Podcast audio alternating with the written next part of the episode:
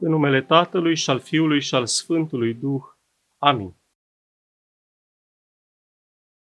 Și Iisus străbătea toate orașele și satele, învățând în sinagogile lor, propovăduind Evanghelia Împărăției și vindecând toată boala și toată neputința în popor.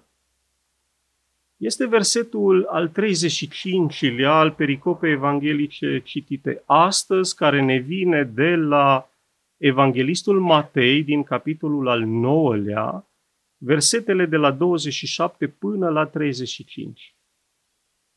Suntem în duminica a 7-a după Rusalii și pericopa ne prezintă noi vindecări ale Domnului în continuarea vindecării de duminica trecută. Atunci, dacă vă amintiți, Domnul a vindecat pe acel paralitic adus de către prietenii săi. Ambele momente, cel de duminica trecută și cel de astăzi, apar în capitolul al 9-lea al Evangheliei lui Matei, având intercalate chemarea lui Matei. Deci evanghelistul își relatează propria lui chemare, propria lui convertire la Hristos. Și aș menționa aici propria vindecare sufletească, pentru că schimbarea vieții lui a fost extraordinară, de la acel vameș urât de întreaga comunitate, cum vă spuneam că erau urâți vameșii în popor, până la statutul de evanghelist. După care, în momentele imediat următoare, are loc vindecarea femeii cu scurgerea de sânge, în timp ce Domnul se afla pe drumul său către casa lui Iair, acelui dregător mai mare al sinagogii, unde a înviat-o pe fiica tocmai adormită a acesteia. Este una dintre cele 3 învieri ale Domnului. Și acum cred că se înțelege, suntem într-un capitol destinat prin excelență tămăduirilor și vindecărilor. Avem mai mult chiar o înviere și toate au fost niște cazuri de-a dreptul disperate. Un paralitic, niște orbi, o fiică moartă, un vameș mort, între ghilimele, din punct de vedere spiritual.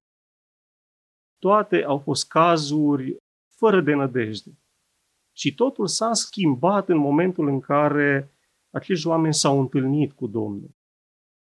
Prin urmare, m-am gândit să rămânem în zona predicii de duminica trecută, când am vorbit despre boală altfel. În interpretarea marelui stareț și isihast atonit Emilianos Simonopetritul. Dincolo de această introducere vom avea o foarte scurtă recapitulare, a ce am discutat săptămâna trecută. Vom vorbi despre boală altfel, putem spune episodul 2.0, și vom încheia cu câteva concluzii. Ce vom învăța astăzi? Că sănătatea duhovnicească este cea mai importantă. Ca și recapitulare, Părintele Emilianos ne spunea săptămâna trecută că boala este un dar neprețuit al lui Dumnezeu. Într-o interpretare surprinzătoare, Părintele Emilianos așa vede boala. După aceea ne spunea că durerea este un vehicol care ne transportă întotdeauna înaintea dumnezeirii celei întreisori. Și ne mai spunea că lipsa oricărei boli sau unei boli în viața noastră duce implicit la învârtoșarea inimilor noastre. Acum, ca și continuare a tuturor acestor idei, vorbind astăzi despre boală și din nou altfel, starețul, nedorind să minimizeze impactul pe care bolile îl au în societate, iar astăzi, dacă suntem atenți, parcă mai mult decât oricând, ci dorind să ne învețe, și citesc cuvintele lui, să fim oameni superiori. dar nu superiori în sensul de aroganți, ci ridicați deasupra straturilor de pământ din care suntem alcătuiți, ne spune așa, citez acum cuvintele lui, boala este una dintre limbile lui Dumnezeu. Așa cum există limba germană, franceză, engleză, tot așa există și limba îngerilor, există și limba tuturor oamenilor numită boala, care este una dintre cele mai iubite limbi ale lui Dumnezeu. Interesantă perspectivă din nou. După care continuă pentru a ne lămuri pe noi, iar aceasta nu pentru că Dumnezeu l-a făcut pe om să sufere, ci pentru că durerea îl readuce la vechea frumusețe. Cum ar putea fi asta? Poate că m-ați întrebat. Și ca răspuns eu aș propune să rememorăm momentele noastre de boală, de stat în pat, de stat într-un spital.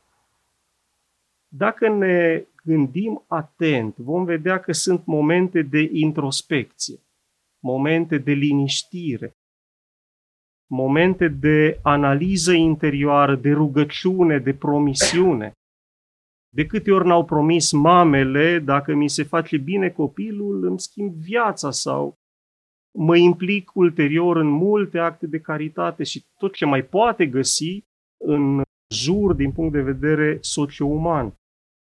Nu promitem în aceste momente lucruri superficiale, ci promitem întotdeauna lucruri de adâncime.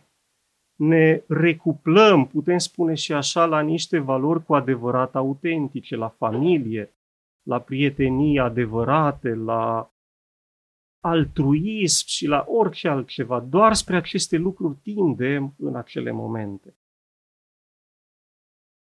Dacă vreți, ca și o primă observație, adică dintr-o dată limba noastră vorbește, articulează, promite altceva. Pentru că ne raportăm tot timpul în discuțiile noastre la viață, la sănătate, la armonie, la refacere, la binecuvântare, la slavoslovirea lui Dumnezeu, la mulțumire sau la eroism. De câte ori eroismul unei mame nu a schimbat fața unor spitale sau a unor locuri de durere sau unor locuri de rugăciune. Prin comparație, deși nu este cazul neapărat, gândiți-vă ce ar spune limba noastră în alte contexte. Ar vorbi despre concedii, nu că ar fi ceva rău, dar probabil că doar despre lucruri așa cum obișnuite am vorbit, despre vecini, despre pământuri, despre salarii, despre emisiuni interesante sau mai puțin interesante, despre succes, despre bogăție, despre lucruri care aparțin cotidianului nostru. Și acum este destul de limpede care dintre cele două suite aparțin cerului și vieții veșnice și care aparțin pământului. Când suntem firești și naturali, și când suntem artificiali, foșnind asemenea unei pungi de plastic, a unei pungi de un leu din acelea de demult, între degetele vieții. Iar Părintele Emilianos ne spune în continuare, citesc din nou, așa cum iei aluatul și îl frămânți, așa cum iei piatra și o cioplești ca să sculptezi statuia lui Hristos, așa cum iei un lemn ca să faci o icoană frumoasă a Maicii Domnului, tot așa ne ia și Hristos prin mijlocirea bolii, a medicului, a medicamentelor și a răbdării, dar mai ales prin mijlocirea durerii pe care o suferim și lucrează asupra sufletului nostru. Am putea să ne întrebăm, sigur, mai mult retoric, și ce facem noi când simțim durerea, când ea se apropie și ne învăluie? Iar răspunsul ar fi, procedăm și cred că nu greșesc prea mult, ca și cei doi orbi de astăzi, care primul lucru pe care l-au făcut a fost să strige miluiește-ne, fiule al lui David. Iar după aceea, în interpretarea Sfântului Ioan Gură de Aur, ei au insistat, nu doar că au strigat odată de două ori, au insistat, au intrat după Domnul în casă și l-au rugat din nou și acolo să-i vindece. Au intrat în casa în care stătea el. Acum, această casă era foarte probabil o casă banală. Nu spunea nimic din exterior acea casă. După cum o casă banală până nu de mult era și pentru noi. Dar este plină de Hristos, plină de nădejde, plină de lumină astăzi, când intrăm în ea cu sufletul smerit, aplecat sub greutatea numită îndeopște boală. Simțim, cred cu toții, dacă ne uităm atenți în interiorul nostru, că în aceste momente, pe lângă eforturile științifice și medicale pe care obligatoriu trebuie să le căutăm și să ne aplecăm asupra lor, simțim că trebuie să eliminăm și, o să citesc din nou cuvintele părintelui Emilianos, rămășițele aluaturilor rele din suflet. Adică să eliminăm îndoiala, egoismul, aroganța, răutatea sub orice forma ei. Și cred că fiecare putem să adăugăm în mintea noastră ceea ce simțim că avem în propriile suflete. Spus altfel prin cuvintele Domnului de astăzi, după credința voastră fie vouă. Și li s-au deschis lor ochii. Nu ochii trupești neapărat. Pentru noi, pentru ei au fost și ochii trupești. Dar pentru noi trebuie să se deschidă ochii spirituali, ochii duhovnicești, exact ca și cândva de mult lui Saul din Tars pe drumul Damascului. Și el a orbit atunci și părinții bisericii ne învață că nu a fost o orbire fizică. Domnul a orbit spiritual, zicea Sfântul Ioan Gură de Aur că văzând Saul rău, Domnul l-a orbit bine, ca ulterior, deschizându-i se ochii spirituale, ochii duhovnicești, i s-au deschis înapoi și cei trupești. Și a devenit Marele Pavel, neasemănatul Pavel de mai târziu.